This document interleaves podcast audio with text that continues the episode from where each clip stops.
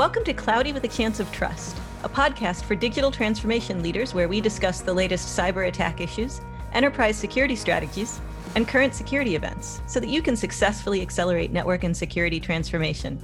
And now, here's what's on our mind this week. Hello, everyone, and welcome back to Cloudy with a Chance of Trust. I'm here with my colleague, Pam Kubiatowski. This is Lisa Lorenzin, and we are field CTOs with Zscaler talking about zero trust topics and trends. Today's topic is cloud adoption. And I have to admit, I have a little bit of a history with this because when I was working for Juniper Networks prior to Zscaler, eight or 10 years ago now, my gosh, if you said cloud to me, I said go away because as far as I was concerned, the movement of applications to the cloud was just shifting your security problems to a rack that you couldn't reboot. I understood the advantages of elasticity and scalability and distribution but the whole shared responsibility model looked like a recipe for disaster. And I really felt that a lot of people didn't consider the changes in security that needed to accompany these changes in application delivery. Took me a while to get over that one.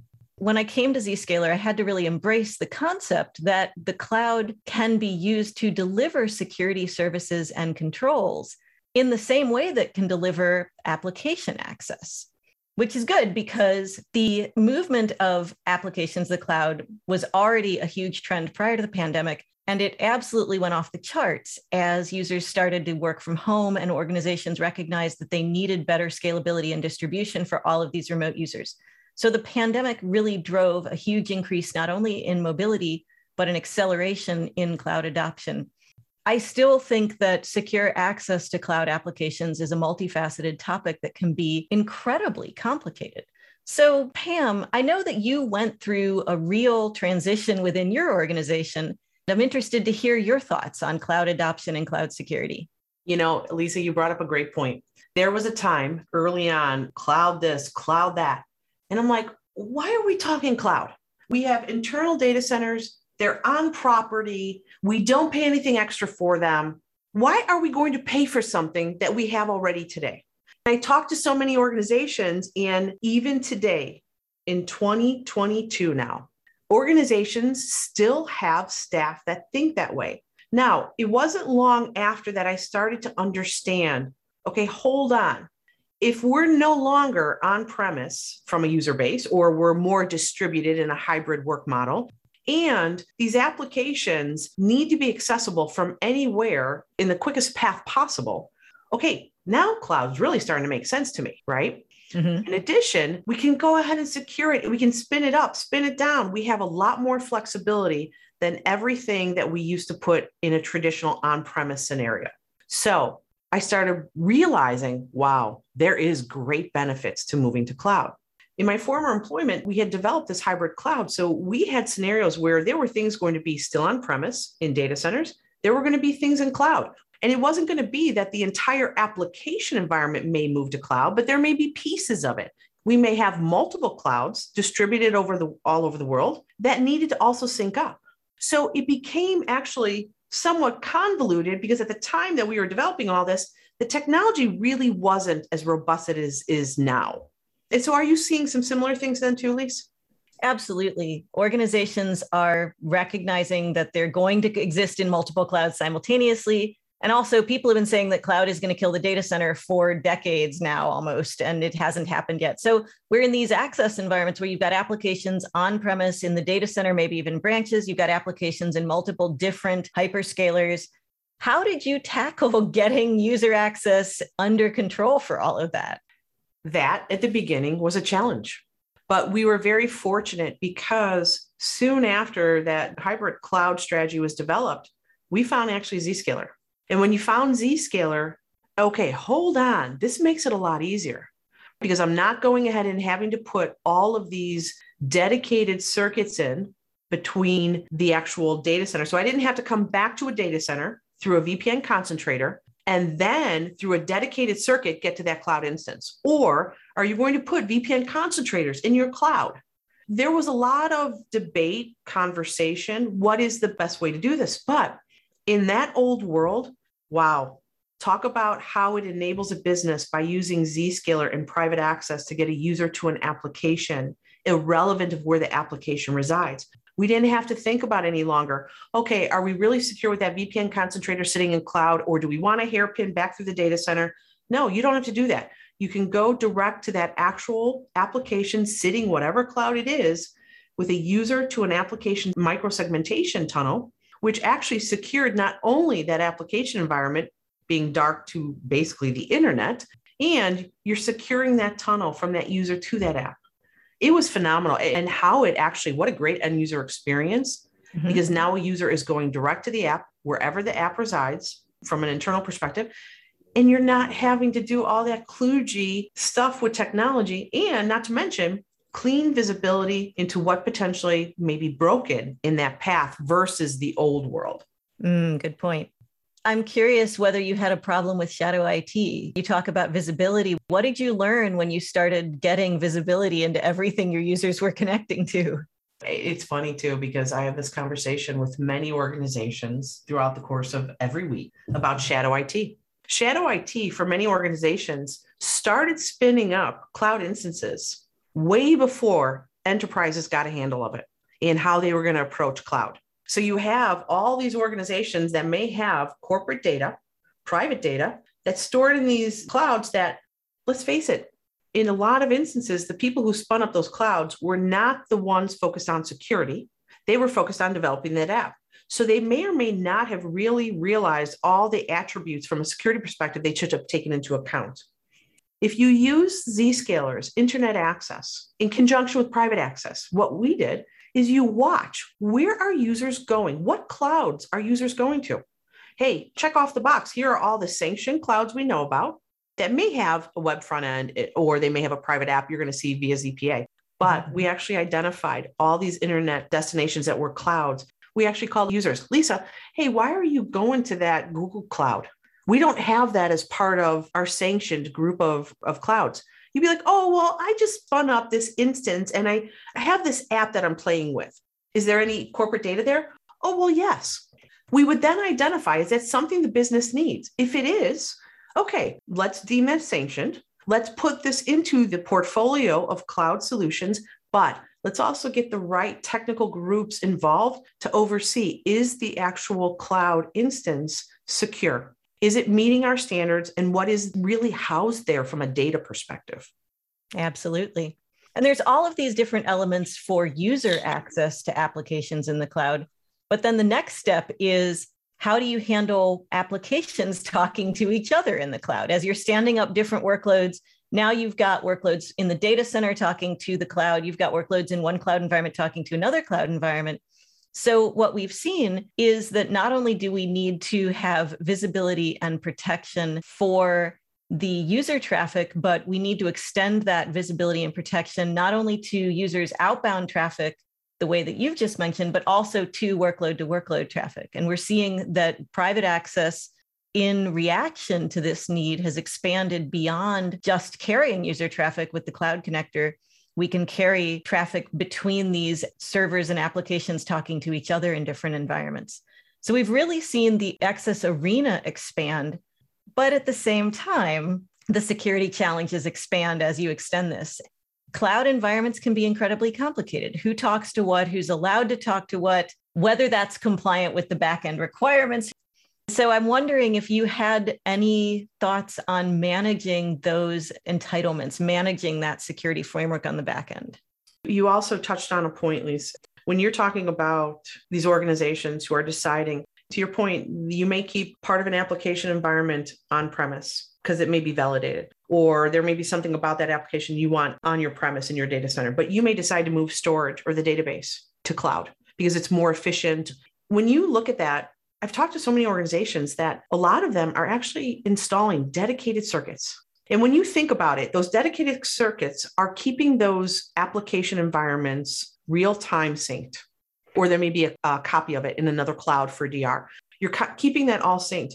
When you're doing that, think of the cost you're in- incurring from your organization's perspective, having all those dedicated circuits for that transport back and forth.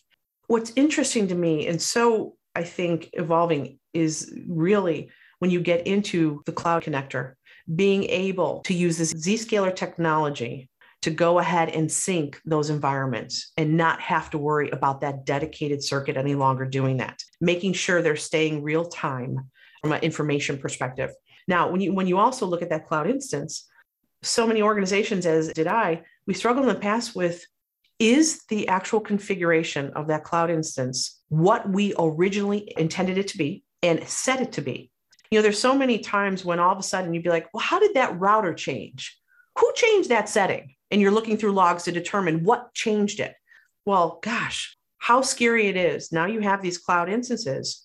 And unless you are constantly watching and checking, and how viable really is that from an operational perspective? You don't know if that security, if any of those configurations changed, that is now putting you at risk from a security perspective that's where I'm so excited about cloud security posture management with Zscaler because it's constantly checking. It's an automated way to assure your configuration that you're not vulnerable because your f- configuration changed and you now are at risk.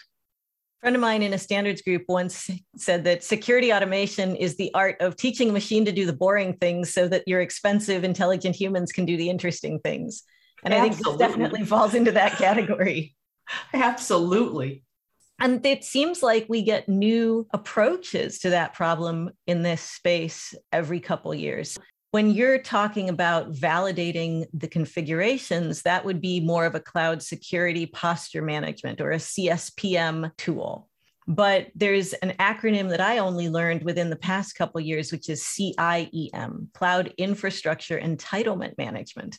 That's an extension of this concept. Not only do we want to validate the configuration, we actually want to look at the non human entities, like the infrastructure components in the cloud, and say, is the permission setting, is the data access or the application access, the resource access for this entity appropriate for that entity's function? There was an example recently of a bank that was compromised because one security component in their cloud environment, a WAF, had overly broad permissions on the back end. And so an attacker was able to compromise the WAF and then extend their attack using the identity of the WAF to access data that a web application firewall should never have needed to touch. Being able to go in and lock down not only what your security controls are, what your policies say, but to validate that the permission settings, not just for your users, but for the infrastructure itself, are valid. It's interesting to see these new areas of technology that are didn't exist five, six years ago that have grown up in response to the growing complexity in the cloud environments. And I think it's even more important when you actually are able to go ahead and use an identity based approach, right, to securing your entitlements and your permissions for cloud resources. Because let's face it, the Zscaler technology now, now we can actually deliver identity-based protection across the entire portfolio. Not only your users to your applications, but now your actual cloud instances. And when you're securely connecting a user to any app, wherever it is, and then you're securing the app to app connectivity that's decoupled from the underlying network, it's all about being able to take that similar approach and have those similarities to how you're approaching your new world of your user to app and app to apps by securing and syncing of that data within application environments all that now is encompassed into this similar set of microsegmentation and security postures across the broad portfolio. Sure, absolutely. Any kind of cloud asset, human and non human identities, different entitlements. You can find things that are overprivileged. You can set guardrails on what you need to allow and what you don't. And then you can really do a risk based prioritization for finding and addressing the things that you need to lock down. So, as we talk through all of this, one of the things that I've always admired is that your experience really allows you to address the real world challenges. I know a lot about the technology, I know a lot about the theory, but you're the practice side of the house. From that experience that you have with these cloud access and security challenges, are there any tips that you would pass along to CIOs and CISOs or any best practice recommendations? I think the first piece is I would run these in conjunction. You need to be focusing on your cloud. Do you know where your clouds are, your cloud instances? Do you have you identified all of them and you feel confident about that? This first thing. Second thing is, are they secured? And are they holding confidential data so that you can prioritize those cloud instances. So you know what are your critical ones are ones that eh, okay yeah something would would be bad if something happened to that but it's not going to affect your business. At the same time you need to be shoring up your user to application security. What is that? How does a user get to those applications? Once you understand also that you're understanding because your users could potentially be a high risk to that cloud instance because of how they're going to be accessing the data within that instance. When you're understanding these things, then you can make some decisions based on okay, now I know what I have, I know what's in it, I know that it's secure and or how users are going to get to it. You can now look at other attributes of where do you want to go? And then you can look at the other components of it. But if you start with really looking at do I know what we have? Do we know how we get to it? And do we know what's in it? Then you can make and your teams can just start to decide what is the other steps that you need to take now.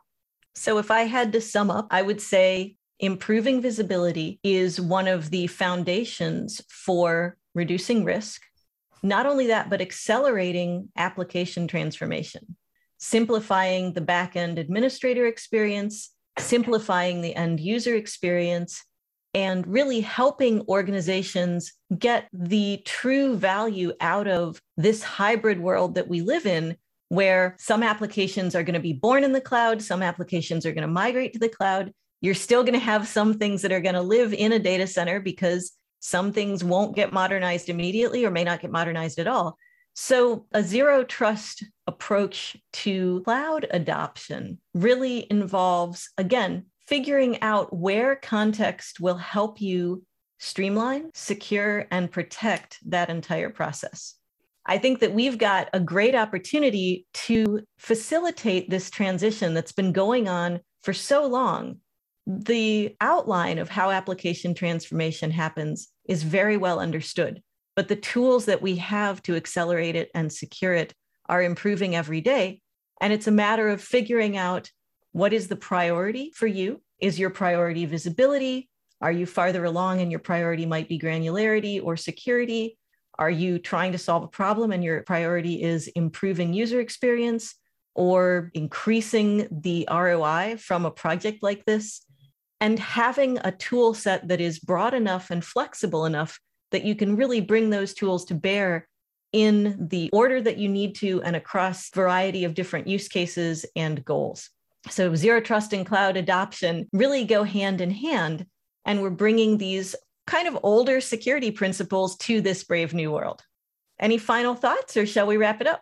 That's a great wrap, Lisa. I think the only other piece I have to add to this is a lot of organizations in the last couple of years have been talking more and more about the need for connectivity hubs. And when you actually look about when you re-architect how a user gets to an application in these cloud instances and or if it's on premise or so forth or internet destinations. If you do it right you don't need to have that additional cost. You can save that and, and the extra hop for a user to have to go through. Why have a connectivity hub when you can actually connect workloads together cloud to cloud cloud to data center users to apps irrelevant of where the actual application or user resides and you can actually simplify I think organizations have had so many years of designing complex paths to get to actual resources a user needs that it's become, it's kind of, you got to rethink it. Don't mm-hmm. make this more complex than it needs to be. Simplify and take out all the extra. It's a great message. Well, it's always fun talking with you, and thank you to everyone who joined us today. We will look forward to the next conversation. Cheers for listening to Cloudy with a Chance of Trust. Check back with your podcast provider regularly for more episodes. You can find Lisa Lorenzin and Pam Kubiatowski on the CXO Revolutionaries website at revolutionaries.zscaler.com or on LinkedIn. Statements by Zscaler podcasters and guests are informational only and should never be construed as legal advice. You should consult with your legal advisor on matters related to you or your business. Zscaler makes no warranties, express, implied, or statutory as to the content of this podcast, and it is provided as is. Content on this podcast may contain forward looking statements that are current as of the date of recording and subject to change. These statements are subject to the safe harbor provisions created by the Private Securities Litigation Reform Act of 1995. Full legal disclaimers are available at revolutionaries.zscaler.com. Copyright 2021.